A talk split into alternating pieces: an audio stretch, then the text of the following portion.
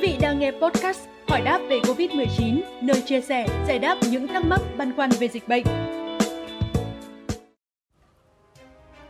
Thưa quý vị, trẻ em vốn có hệ miễn dịch yếu hơn người lớn, vì vậy đây được xem là nhóm đối tượng dễ bị ảnh hưởng bởi dịch bệnh. Những trẻ sau khi chữa khỏi Covid-19, nếu trẻ mắc di chứng thì sẽ dễ chuyển nặng và có nhiều biến chứng khó lường. Trong đó, hội chứng MISC phát hiện gần đây được đánh giá là phức tạp và gây tổn thương cho toàn bộ hệ thống cơ quan trong cơ thể. Hội chứng MIS-C hay còn gọi là hậu COVID-19 ở trẻ nhỏ là hội chứng viêm đa cơ quan do phản ứng miễn dịch của cơ thể khi chống lại virus xâm nhập gây ra rối loạn miễn dịch.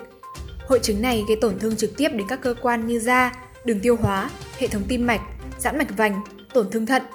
Nếu trẻ em không được phát hiện sớm và điều trị kịp thời, tình trạng bệnh có thể diễn biến khó lường và thậm chí dẫn đến tử vong. Hội chứng MIS-C thường xảy ra sau khi trẻ mắc COVID-19 từ 2 đến 6 tuần.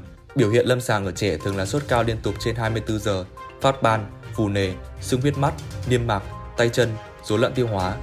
Nếu nặng hơn, trẻ có thể gặp các biến chứng như tim đập nhanh, tụt huyết áp, tổn thương tim mạch. Các biểu hiện của hội chứng viêm đa cơ quan MIS-C thường dễ bị nhầm lẫn với các bệnh viêm nhiễm phổ biến khác như nhiễm khuẩn huyết, sốc độc tố do tụ cầu và một số bệnh Kawasaki. Do đó, việc chẩn đoán sớm và chính xác hội chứng MIS-C sẽ góp phần làm giảm tỷ lệ biến chứng nặng ở trẻ. Các chuyên gia cho biết rằng, một số trường hợp trẻ mắc COVID-19 với các triệu chứng rất nhẹ và tự khỏi bệnh sau vài ngày nhưng lại gặp biến chứng hậu COVID rất nặng. Chính vì vậy, nếu trẻ có tiền sử mắc COVID-19 hay gia đình từng có người mắc hay đang sinh sống tại vùng dịch có nhiều ca mắc COVID-19 và xuất hiện những triệu chứng kể trên thì phụ huynh nên nhanh chóng đưa trẻ đến cơ sở y tế để được thăm khám. Sau khi nhập viện, bệnh nhi được thực hiện một số xét nghiệm để chẩn đoán mức độ tổn thương cũng như đánh giá chức năng của cơ quan trong cơ thể thông qua xét nghiệm men tim, chẩn đoán rối loạn đông máu, xét nghiệm về cơn bão cytokine. Bên cạnh đó, trẻ sẽ được chỉ định làm điện tim, siêu âm tim nếu nghi ngờ tổn thương tim, X quang tim phổi, xét nghiệm chức năng gan thận.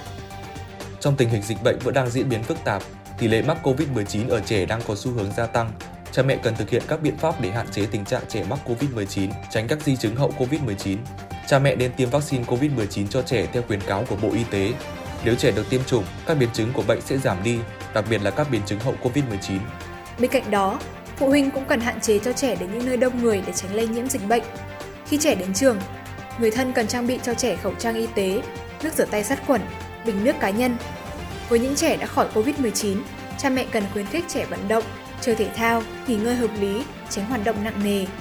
Đồng thời, cha mẹ cần kết hợp bổ sung chất dinh dưỡng, xây dựng chế độ ăn uống hợp lý để tăng khả năng miễn dịch cho trẻ. Thông tin vừa rồi cũng đã khép lại chương trình của ngày hôm nay. Xin chào và hẹn gặp lại.